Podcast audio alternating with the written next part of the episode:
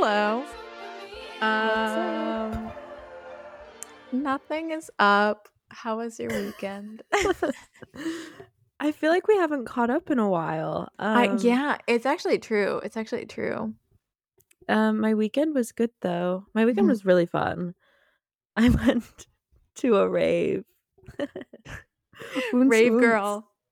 Yeah, don't don't call me a rave girl. Um, yeah, it was fun. I went with one of my friends. Mhm. Can't really divulge too much more than that.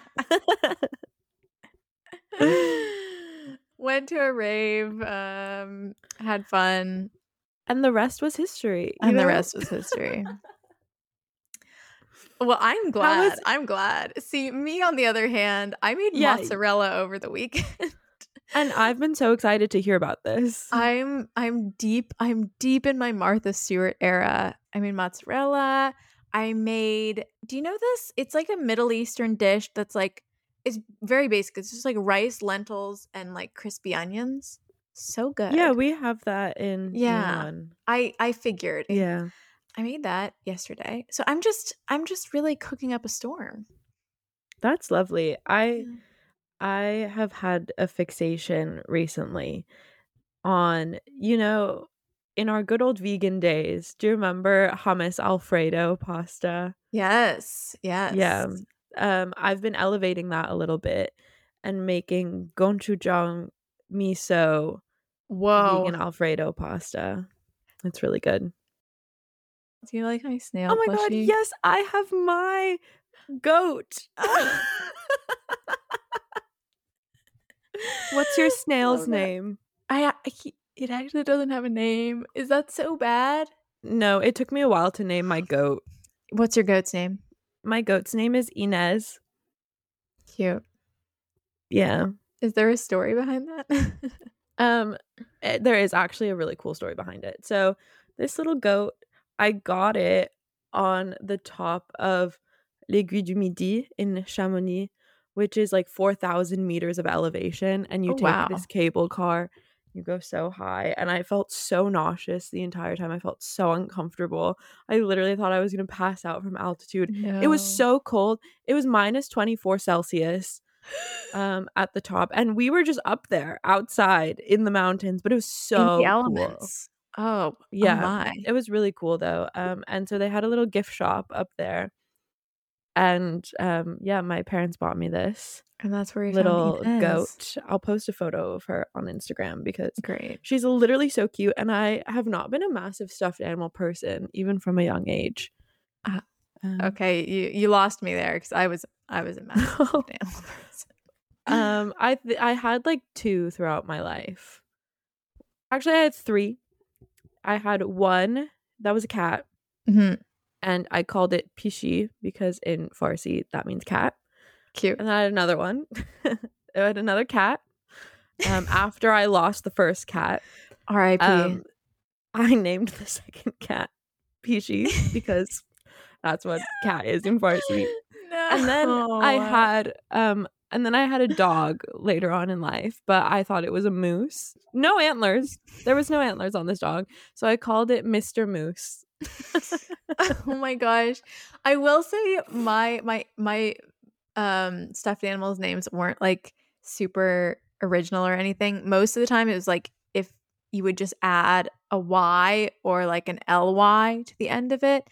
For instance now this is not a plush toy but um i had uh, we had two fish. We had two goldfish my brother and i and their names were fish and fishly Oh, yeah. And then, So like, we were on the same wavelength. We were on the same wavelength. Exactly, exactly. I had I had a I had a plush spider nam- named Spidey, of course. Mm. I had a plush frog named Froggy. You know, very simple. So maybe this will just be Snaily. Yeah. That's cute. I like Snaily. Yeah. And maybe I could just name it Escargot. I was gonna say I was never mind. um I'm quite tired. Not tired, but just like I just worked out pretty hard for the first time in a while. So I'm bit, like, Pilates or spin? neither. I did Barry's boot camp. What? What is Barry's boot camp? Um, Pray tell. It's like weights and whatnot. okay. It's so the original class is like half running and half floor work, weights and Mhm. whatnot. But I did only floor, so it was just weights. Okay. Yeah, I have like a CrossFit background, which I think surprises a lot of people. Um, Anyone I can used- do CrossFit. I did CrossFit. I mean, I quit it, but No, I did yeah. CrossFit. Yeah, I did CrossFit for about a year when I was Mm-hmm. 15, 16. Honestly, maybe even like 2 years. Um I did it for a while and then I decided I wanted to be more gentle on my body. But now I- I like it is really intense. like I really enjoy weights and like feeling strong and stuff. Mhm.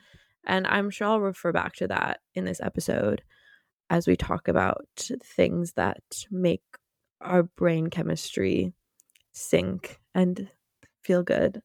So But, that sounds yeah. like a perfect segue into talking about um I things that don't make our brain feel Things that- well, I don't know what we want to start with because I mean the the two topics that we want to discuss are TikTok and dopamine, which are very linked inextricably. Yeah. Well, here's the thing. It's funny because we were talking, right? And we were thinking, oh, what can we talk about that's like a little less psychology related? Mhm. Um, and I was like, dude, I don't know what's going on in the world. I have no idea what's happening. Yeah. And I realized it's because I deleted TikTok two weeks ago. So, yeah, I mean, I I will say I don't get much like personally, I don't get much I guess I do get some news on TikTok. I I feel like I get actually more news on Instagram because I follow all like the news outlets. So yeah. my TikTok is really like just my algorithm, which is, you know, like animals, recipes, and like hot women. So, you know, That is so I don't get a ideal. I don't get why you would ever delete TikTok with that as your content. Yeah, with, but with I meant like I don't get any obviously I follow like global news. yeah, That does not come from but you don't get like the pop culture social- tea. Yeah. Mhm, Yeah, mhm, like what's mhm. going on? Why no one's doing anything? Um but I'm so much happier without it, I'll be honest. Yeah. I find myself much more productive when I don't have it. I mean, Very shockingly. Uh, I think um what what have I seen in the in the TikTok universe about what's going on in the world? Honestly, I I'm coming up with nothing. I don't know anything that's Well- going on on TikTok. Ooh, that Sorry. that's fine. I have some questions about like we were talking and you said that you keep deleting and re-downloading TikTok. What is it about TikTok that It's true. you feel you you feel compelled to delete and then what makes you come back? Mainly, I just it's such a good distractor. Like it's so easy to spend a lot of time.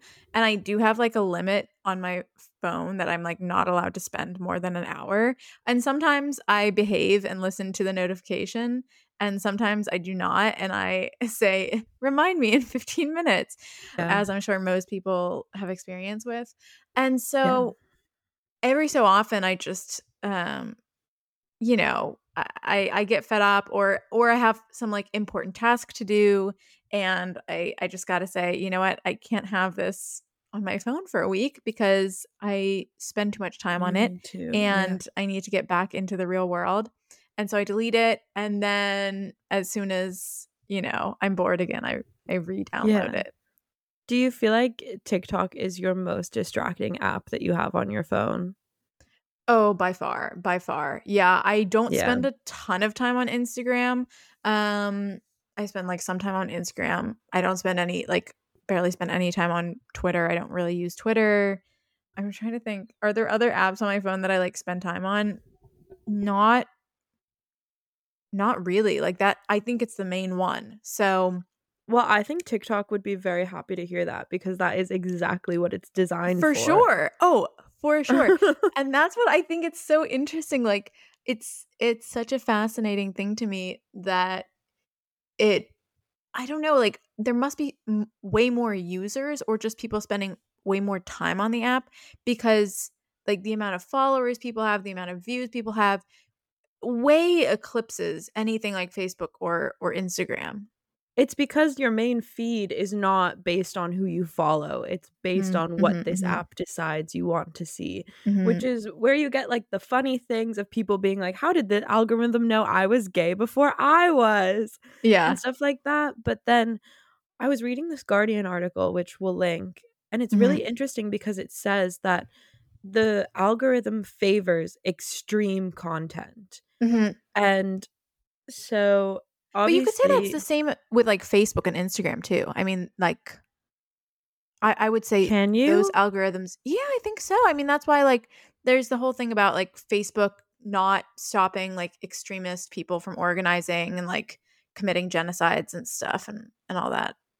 I think that's face or Meta now. Meta, Meta as a corporation and Instagram as a corporation rather than the algorithms that feed maybe into so maybe so apps eh, because like with instagram you can like decide who you follow and when you open the yeah. app your feed is the people who you choose to follow and whatnot mm-hmm. whereas with tiktok you have to like switch to the tab that's the people you follow yeah uh, yeah and so you have less autonomy you're just a consumer really mm-hmm, which is mm-hmm. interesting mm-hmm. it's less of engagement and the same way that like you and I don't really post on TikTok that much. Mm-hmm. We're literally just spectators. It is a spectator sure. sport.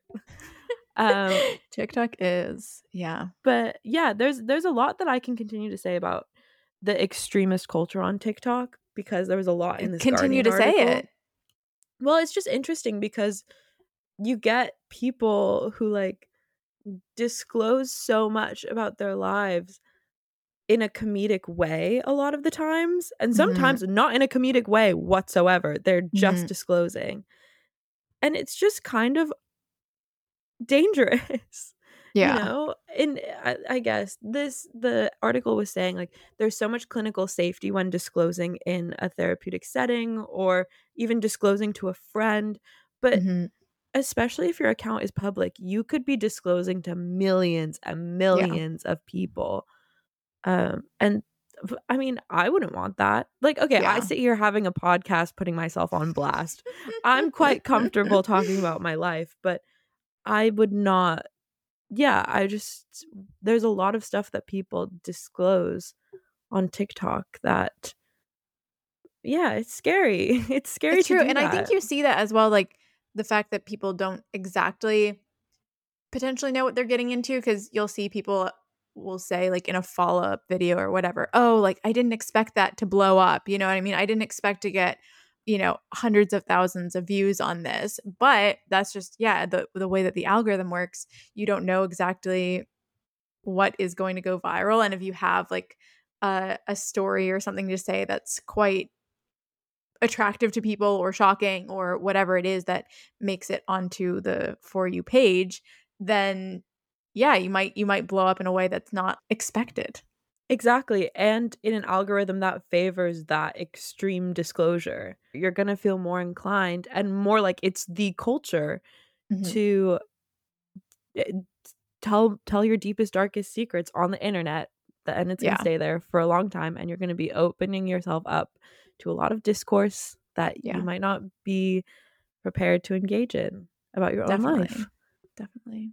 And I think it pushes people into niches as well. Like I really think that that's maybe that's the scariest thing about TikTok to me is that people will only continue putting out the things that they get a lot of likes on. And so it yeah. pushes you into whatever your, you know, your a niche happens to be, but you don't see a lot of people that are I mean, I guess you see some TikTok influencers that kind of document their daily life and have a wide variety of things, but I think so much more you see people who have the same theme that they constantly talk about.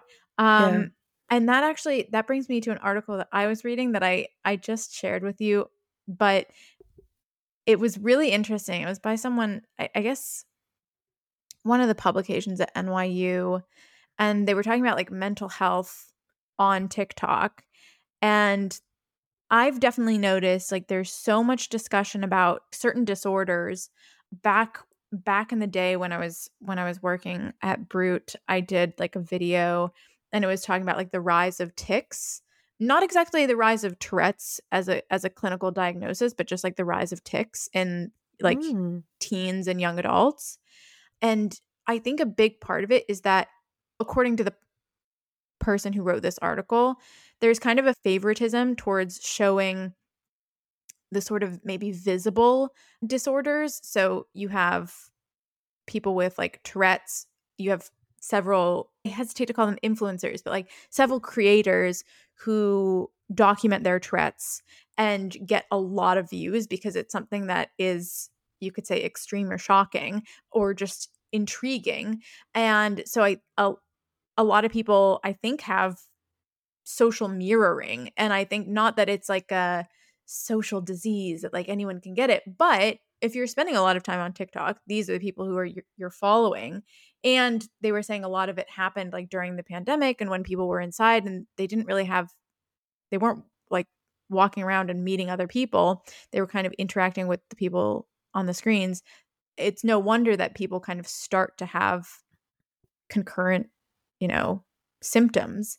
It was really interesting because it shows like anxiety is like the number one mental health tag. It's like anxiety is at like 11 billion views. And then second, I think, is Tourette's. Third is ADHD. And fourth is autism. It's not reflective of the percentage of disorders, percentage of people who have those disorders. You know what I mean?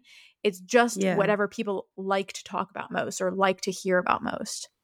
Interesting. Is that like are those numbers across multiple platforms or is it on a specific No, that's all TikTok. But I just thought it was so interesting um because I really yeah. have noticed it. Like I've really noticed so many people talking about ADHD and not so much like the clinical definition, but just like POV, you have ADHD and you can't finish anything. And I'm like, it's just weird. It's weird to me. I, I don't know what to think about it.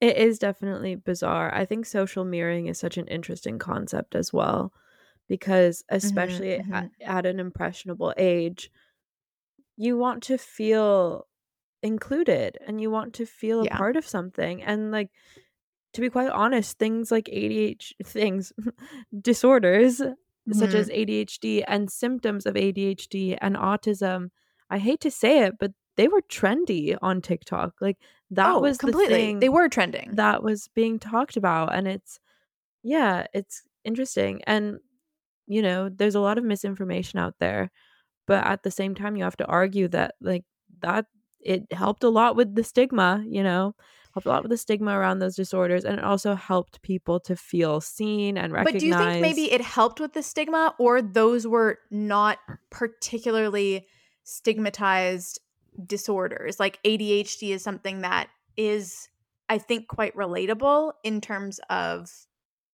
not even necessarily the clinical diagnosis, but the practical implications of not being able to focus and being highly distractible and having not great memory. Like, I think I think those are relatable. you know what I mean? Yeah. Um, I was um thinking more so autism. Like I feel like autism was an extremely taboo disorder that no one I really think, talked about.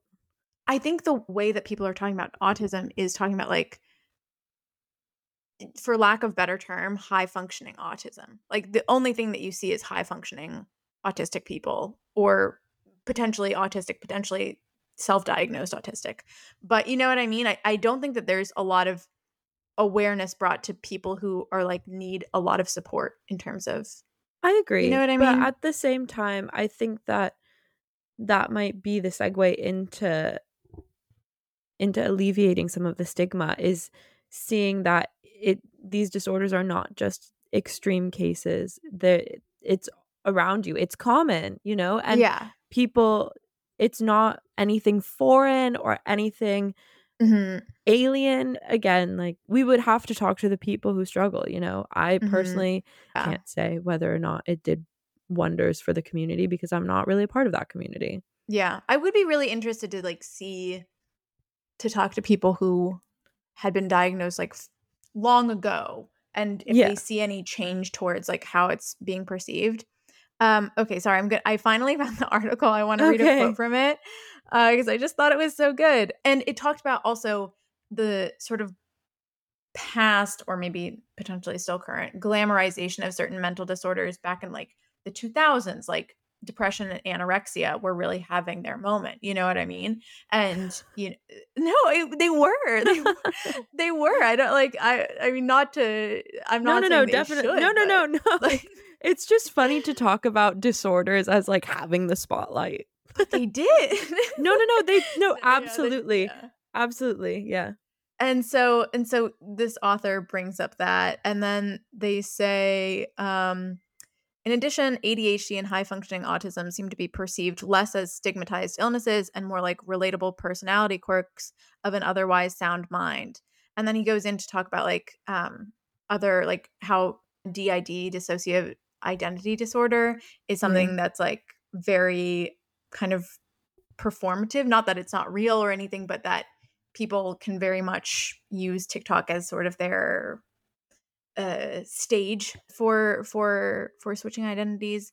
And then he says, schizophrenia was decidedly never cool, never observable, and too much of an impediment to daily life for those being treated for it to gain and preserve a following on the app. And I'm like, damn. It's i'm but it's true. Like why it, are we giving these disorders a hierarchy based on that's consumerism? That's, That's so bad. Because I think there's something to it. Like I, I think that there's something to well, one, in terms of anxiety being the number one, I think um, we're in a very anxious stage of of being. And I think we're also very much in a highly distractible stage of being, which is why I think ADHD is is becoming more for lack of a better term trendy and I think we're also very much in like a self enclosed state of being, which is why autism is becoming quote unquote trendy.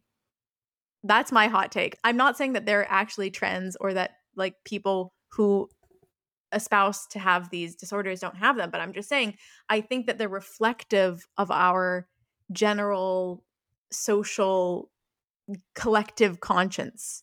Yeah, I agree. Back to what you were saying about um the palatability of these of the aspects of these disorders that becomes trendy you know it's like mm-hmm. i can argue both sides of it's good and bad to have mental illness portrayed in the way that it is mm-hmm. on mm-hmm. tiktok but yeah i i think time will tell i really think time will tell and i think we might not ever be able to fully see its impact one way or another because i think the you know the kind of uh, path will switch you know what i mean? Whereas mm-hmm. we're not in the practice anymore of glamorizing for instance depression i don't know if you could say that we're glamorizing mental illness in the same way we did but i, I think it's just going to shift. I think it's just constantly shifting.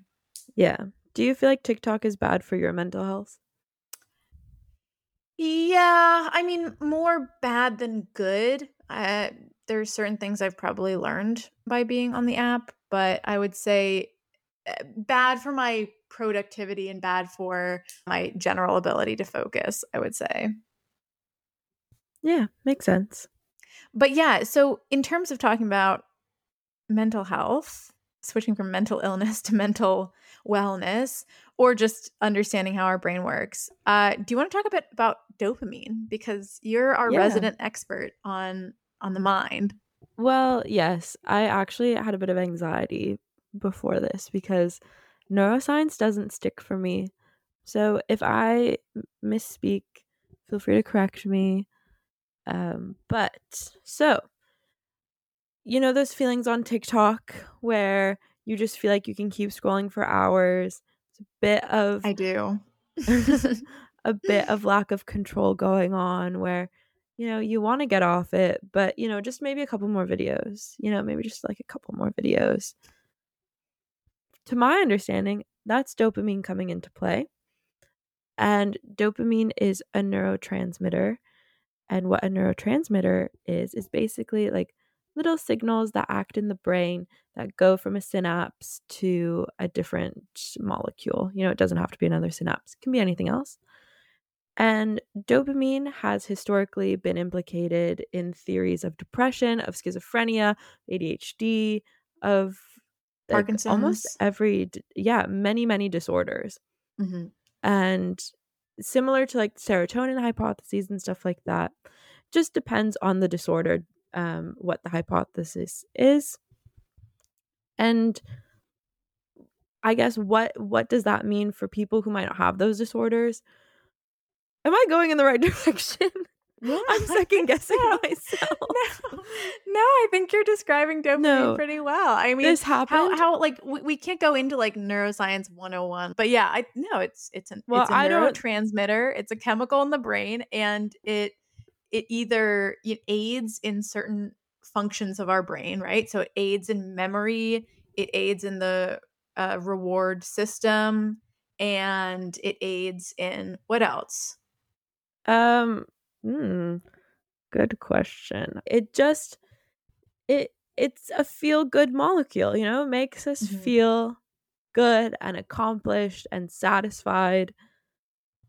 But it's tricky. It's a tricky one because she's a tricky one my my it's it's fleeting or yeah it is essentially fleeting but not Mhm. because of the neurotransmitter itself because our brain wants to maintain homeostasis Mhm. so if we get too much dopamine we want to go the other way and balance it out so we have a dopamine drop which after having a lot of dopamine feels bad Mhm. and so lauren what are the things that increase dopamine what are some examples I mean, I would say a lot of things. Uh, So the the main source that I'm pulling from is I listened to this podcast. Uh, I think it was like Fresh Air or something. They were interviewing Anna Lembke, who wrote Yeah, yeah, yeah. Dopamine like- Nation. I think she's So- a psychiatrist. I believe so. Um, and she talks about exactly what you were saying, like the dopamine withdrawal. And so there are certain things, almost anything you can think of, like any sort of stimulation in day to day. So when you eat chocolate, that will give you a a small, let's say, dopamine boost, or like when you drink coffee, small dopamine boost. Anything that, like you said, makes you have a positive reaction. So it's like anything that uh like nicotine, obviously, because when you have a cigarette, you will probably want another cigarette at some point, right? Yeah. Um and so anything that's potentially addictive is also working on your dopamine system and making you crash. I mean, there may be other elements to that crash, but making you kind of go up and then drop back down Yeah, I think- again. I think um, maybe a drop is probably a better word for it. Or maybe I'm Mhm. just thinking of my seesaw analogy of you go up by having it and then you come down by not having it and then obviously you want to go back up again so you seek out more dopamine hits and then you come back Yeah. down but it can come from a lot of also not just substances and things that you consume it can come Mhm. from um you know social interactions it can come Mhm. from sex it can come from Watching TV. watching tv Watching TV, TikTok. scrolling TikTok. yeah and obviously there are around. Yeah. there are varying degrees to which these things trigger dopamine release Mhm. and so the things that trigger it to a larger scale like more exponentially are probably less healthy or this is what i don't understand is maybe about like how you can have a healthy dopamine release like how you can healthily increase your dopamine levels but i think there are things that well, I think it actually, n- correct me if I'm wrong. Okay, that there, I think that there's science behind this. I don't want to, I don't want to be spreading misinformation, but I think that like cold showers actually help you have like healthy dopamine release. I have read that, but what I was getting at is that I think there are things that increase your dopamine levels a healthy amount versus there are things that increase your dopamine levels to Yeah. an unhealthy amount which cause that drop like a surge is Mhm. the instead of an increase it is a surge Mhm. um and it's not just yeah it's not just a healthy But it's so- homeostasis Yeah, but it's so individual, right? Because like the someone who becomes like nicotine addicted wouldn't necessarily uh, doesn't like probably doesn't have the same like brain chemistry as someone who's like a sex addict. You know what I mean? And like but then there's so many people who do the things that cause dopamine spikes in a not unhealthy way. I mean, if there's anything I know about neuroscience is that every system is in play all the goddamn time. So yeah. I think it it is it might just be genetic of like what mm-hmm. your which receptors may be less functioning than other mm-hmm. ones. The same way in schizophrenia, like your dopamine receptors in one part of your brain are low functioning but the other ones in the other part of the brain are high functioning and so you have mm-hmm. to like have more dopamine in that part of the brain which is why people get hallucinations and delusions but then you don't have enough dopamine in the other it's just like everything is so intricate but yeah. i think that i think in general it might just it is also a question of nature versus nurture of like how much of it is genetic how much of it is environmental maybe it has to do with access like maybe people who have more access to sex mm-hmm. i don't mm-hmm. know if you're hotter becomes it's always the celebrities that are sex addicts i think. Well i mean think they have so much access to it. People yeah. are throwing well yeah. anyway that's honestly no i'm, I'm confirming non- your theory. I'm no i know but i just that's a non-scientific take please don't yeah. please don't think yeah, that that is we're not we're not health professionals. but yeah i don't know. Okay well i have a question for you. What do you think is your healthy and unhealthy dopamine crux? That is a good question. That is a good question. I mean, I've I've really never had and and it's interesting because you were talking about nature nurture and like genetics and all that and I have so much like alcoholism in my family tree and for me it's just it's never been something that I struggle with like I I never like started drinking and felt like I can't stop this. You know what I mean? It's something that I yeah. just uh, I, I have in moderation i'm really glad I will to hear say, that. Yeah yeah i mean because it's it's a tricky one i think it's it's it's one that is kind of a a, a risky one let's say. And yeah i mean i'm i'm always here admitting my technology addiction. I really like i don't like the amount of time i spend in front of screens um I don't like how I feel in terms of like how dependent I am on like having my phone nearby and all that stuff. Yeah. So those are mine. What about you? Wait, you didn't say your healthy one. Oh no, well I said I well I I not that alcohol is healthy, but I'm just saying like I can have a dopamine release and not st- I, I, maybe I misunderstood the question because I thought I you were like, like, oh, what, what is- do you what do you do? Yeah, you were thinking you about happy? like Pilates, and I said like mojitos. Fair enough. Uh, um, I mean, a lot of things. I, a lot of things like bring me joy and and and give me like a fun little rush of dopamine. I mean, crafting. Crafting's a big one for me. That's so cute. Um, crafting is one. Uh, going on walks in nature, that's one. Um, yeah, yeah. Sweet. Love that. What about you?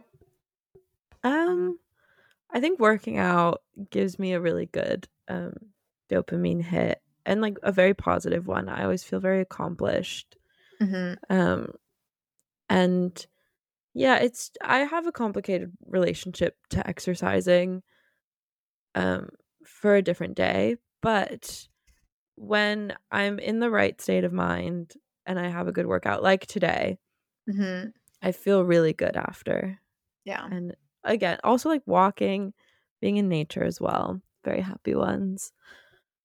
Um as for my less healthy ones, I think I mean, again, not going to disclose too much, but I think I think I have an unhealthy relationship with attention. Mm. I think getting attention gives me too much like dopamine. Yeah. I think that's like a real surge. You Definitely can tell I'm an only that. child. you know. I also this is maybe not exactly related to what you're you were saying, but what you were saying reminded me of a few things, but I think romantic obsession is something that I uh struggle with and I get very like obsessed in in in a similar way about attention and about now like, we're getting giving me yeah now we're getting to the juicy. good stuff. Here we go. no i mean i i think that that's that's that's a big one that i think a lot of people have. Like i think a lot of people rely on the i mean not just validation but um yeah attention and and devotion of another person or at least like attraction all that stuff like you yeah. are seeking ex- the excitement in your life from another person. Yeah. That is not the answer. Like having an excitement in your life from just having a new person all the time is just not dopamine. the answer, but it's just dopamine. Gosh, it's it's very it's a very attractive option. Yeah, like Yeah, I have a couple thoughts about that because I yeah, I think that there's nothing more exciting than starting to talk to someone new. You mm-hmm. know, I think yeah. that to me is probably the most exhilarating feeling I can feel. Um, Boy, is, someone it? it? It really is. Well, and it, it has like multiple layers too. And I think um especially as a bisexual girly, it's interesting that I get more dopamine and exhilaration from men than with women it feels a bit more calm a bit more like this is exciting but not as like oh my god he texted me mm, mm-hmm, um mm-hmm. but i that i think that's again gendered maybe misogynies involved like why do we put male validation on a pedestal conversation for another time i'm not going to branch off into that but yeah i've always heard that like your healthiest relationships will feel the most calm and boring yeah yeah. And yeah, have yet to experience that. because I'm always instigating. If it's boring, I'm uh. going to do something about it. But that's also a personal thing. Yeah. On my end, I do get like girl crazy in the way that I'm sure many people get boy crazy. And so, yeah, the whole wondering if they're to text, like, yeah, it's just like the whole the whole thing wondering if they're thinking about you when you're thinking about them et cetera et cetera. It's so intoxicating. It's probably to me it's more intoxicating than any actual intoxicant. Like it really is. So- i think that way too but it's funny because like i i don't know. I i'm now very confident and like i don't i will end things on the drop of a hat and so i am honestly really only there for the dopamine hit. Once it gets boring, like I'm out. Mm-hmm, um, mm-hmm. Which is interesting to know about myself. Learning a lot. But I also think like there is there's a dopamine hit of the unknown and there's also the dopamine hit of like I don't know what it is. Maybe it's like feeling desired, maybe it's like getting what you want when they text you mm-hmm. back and stuff like that. But I think for me it's a lot of like feeling I don't know. I no longer get really anxious when people don't message me back because I know what I'm in it for. Mm-hmm. And it's that dopamine rush. Sorry. Sorry. Sorry to anyone. sorry to the person that I'm currently dating. sorry to these men. okay. So um, what what else are your thoughts on romantic oh, I, before, I don't know. I, before I, I say too much? I just think it's an interesting I just think it's an interesting concept. It's what I it's what I like the most about I think a lot of the books I read are about romantic obsession. Like a lot of the the fiction that I read is about the I think if you read things obviously we've talked about Sally Rooney, but I think the best book about romantic obsession that I've read in the past few years is The Pisces by Melissa Broder oh, I um, think you recommended this to me. I, I, I recommend to like most people. And I just I love the author. She's incredible and a lot of her work talks about romantic obsession. She's someone who is like a recovered addict um and also kind of has admitted to being like romantically addicted. Mm-hmm. Um and oh, Oh, yeah, just like a lot of her work talks about that, talks about the insanity that goes on your in your mind when you let yeah. romance consume you and you let like other people consume you. And then the question being is is like it's impossible to fully recover from that ever because you can't avoid people. You can't i mean you can be celibate which i guess some people are but it's very difficult you can't avoid people you know you can't become sober well, from people yeah i I'll this is actually where I think speaking about my own personal experience will be beneficial and not just for a good laugh. But I think I I was definitely romance infatuated from a young age, like really loved romance because um my parents were well my mom was always like no boyfriends and all of these things and all, if my mom tells me no i'm gonna want it you want it of course yeah and and if I'm honest, it wasn't available to me. Like I didn't really have anything going on in high school and college I had a bit, but like I don't know, I was also discovering my sexuality. And so, yeah, I've always if I'm into someone, I'm infatuated with them and the that dopamine hit so hard when they would text me back. Mm-hmm. Um and I think about this time last year, uh, I was realized I was really forcing it. Like I was after that dopamine hit, no matter how not into the person I was. Like I mm-hmm. realized it with the person I was seeing at the time. I was like, I don't actually really like this person. Why am I still after their texts back, like mm-hmm. their approval and stuff like that? And I think I what worked for me to become who I am now of slightly less really slightly less, for lack of a better word, addicted to that form of attention and connection was to find those dopamine hits other places, you know, and mm-hmm. focus on like the healthy ways of feeling that same level of good. And it came yeah. from academic validation, it came from getting to know my friends better, from investing in myself, from also realizing what it was that I was actually after. And it was this yeah. literal chemical reaction in my brain.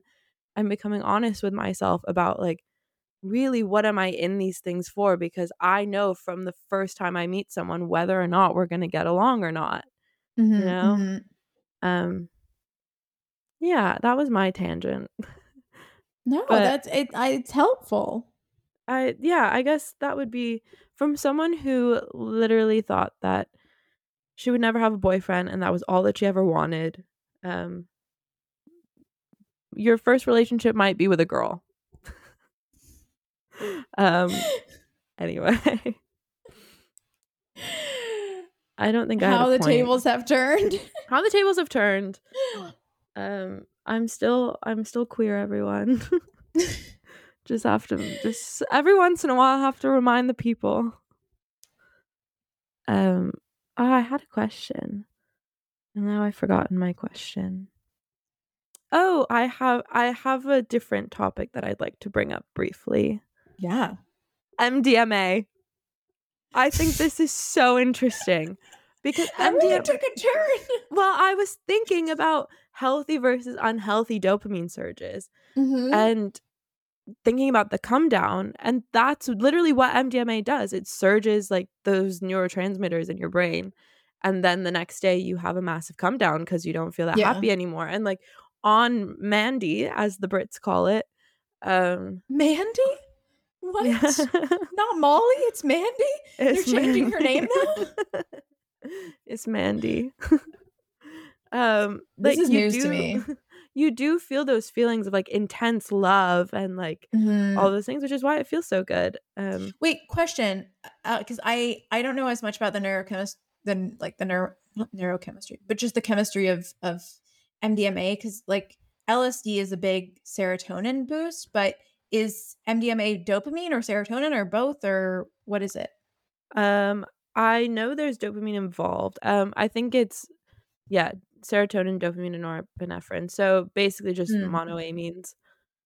Um but what I think is so interesting is that science is now harnessing this dopamine surge or this monoamine surge for therapy. Like I think that's so interesting that Yeah. you know obviously in daily life in a non-clinical setting that dopamine surge can be really harmful it can mean Mhm. spending hours on tiktok when you don't want to and whatnot but not that that's like particularly harmful but it can be doom scrolling you know Doom scrolling. um but it's interesting that like everything can be used for good i wish i knew more about like exactly how the neurochemistry of mdma therapies but Yeah. yeah, it's interesting because I don't think that I think it's a small dose and I also don't think that patients have a come down afterwards. I I guess on a small enough dose.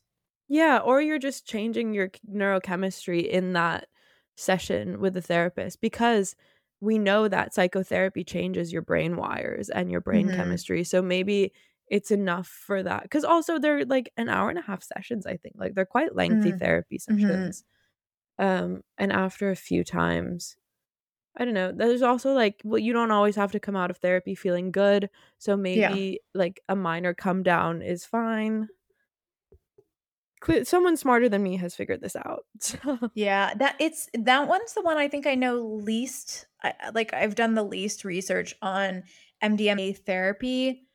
I mean, I know that it's used for like trauma therapy and whatnot, but I I think I know a little bit less about it than I do about the other psychedelic therapies. yeah, I'm in the process of reading about it right now. Um Mhm. just for job interviews and stuff. And they do use that that um neurotransmitter surge. They like try and Mhm. harness it for therapeutic good. I have something funny to share though, which goes back Yes? to TikTok. I actually I had two things that I wanted to say and then I just forgot to Mhm. say them. One, since I haven't been using TikTok, I've been using Reels. And my Oh, Reels yeah. my my Reels algorithm is so funny. It is so not tailored to me. I don't know why they show me these things, but it's like f- French. It's a lot of French. I don't really follow that many French accounts, so I don't know why. But there's a lot of French. There's a lot of French Mhm. kids skiing. Have you seen these? I get so many. they they heard you are at Mont Blanc and they're like, okay, we're send-. I have not. I'm not on that side of of Instagram or TikTok. well, next time I see one, I'll send it to you. But Okay, yeah. please do. I've gotten so many. And then, okay, the other thing that I had to share is that my dad, this is one positive about TikTok, is that whenever we talk, he's like, I saw this TikTok recipe, Kimia, and I'm going to try it now. so he's back in 2020. welcome to welcome to TikTok. yeah. Good for him. My parents are really on animal TikTok. They're just they're just eating up all the dog the dog TikToks. That's King good. Clarence, Who's good that? boy Ollie. Do these are- ring a bell? No. it's it's all these labradors now you, you know because like lily is part part brown lab and so they like to follow all the brown labs of tiktok of course. Understood. Yeah. and there's there there are two very famous ones one named good boy ollie the other named king clarence okay. Interesting. i think they've collaborated at this point i think i think the dogs have collabed at this point That's really cute. I'm on like British or I used to follow literally follow um some British dachshunds. One was called Pizza.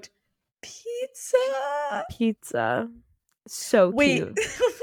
speaking of dog names, I probably, you know what? I haven't, I, I didn't realize you've been off of TikTok for like two weeks.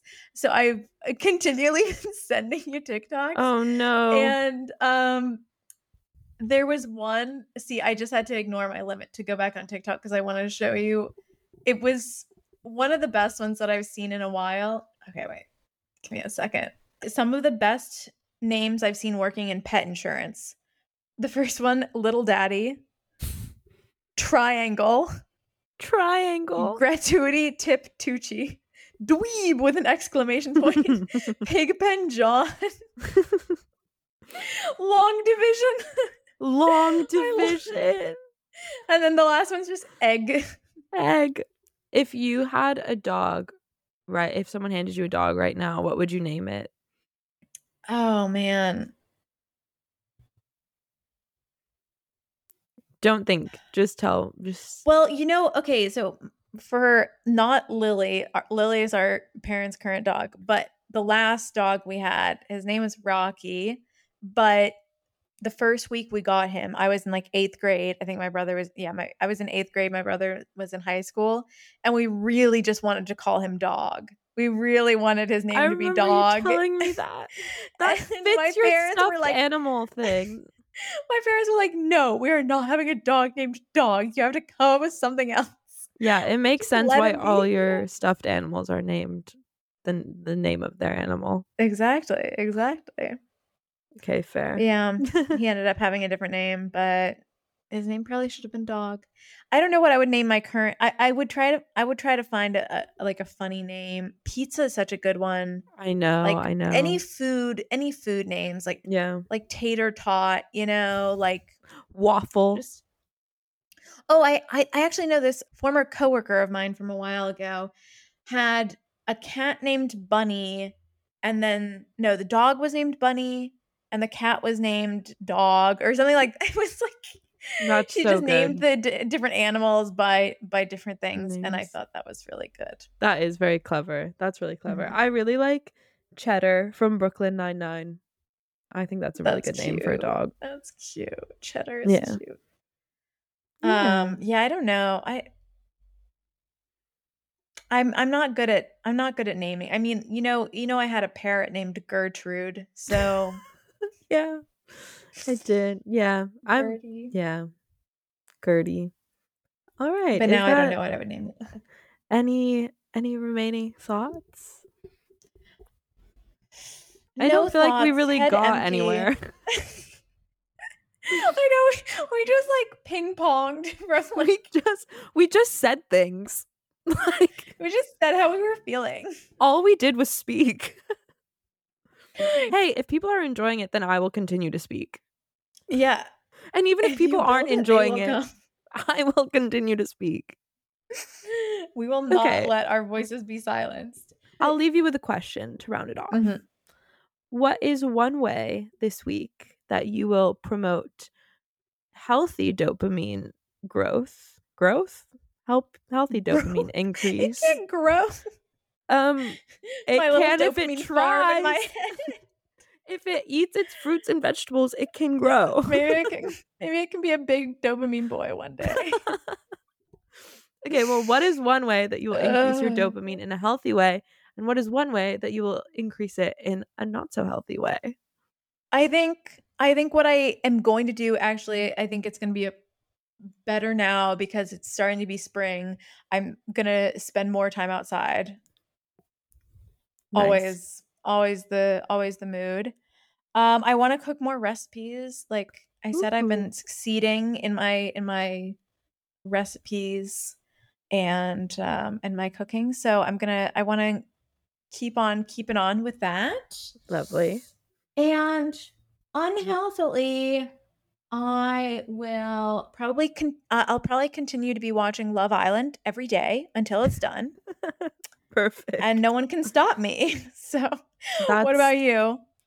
Um, healthily, I will probably keep working out and uh, like get some work done. I haven't been very productive, but yeah, focus on that. Unhealthily, I'm gonna go out with the guy that I'm using for dopamine surge. um, okay, it, I I'm gonna clarify we have he's very enjoyable to be around. We have very good Mhm. conversation. I just haven't made got it good clear to chat. him Got good chat. It's that got good crack. the funniest thing is that no, he doesn't. We just talk about like we have intelligent conversation.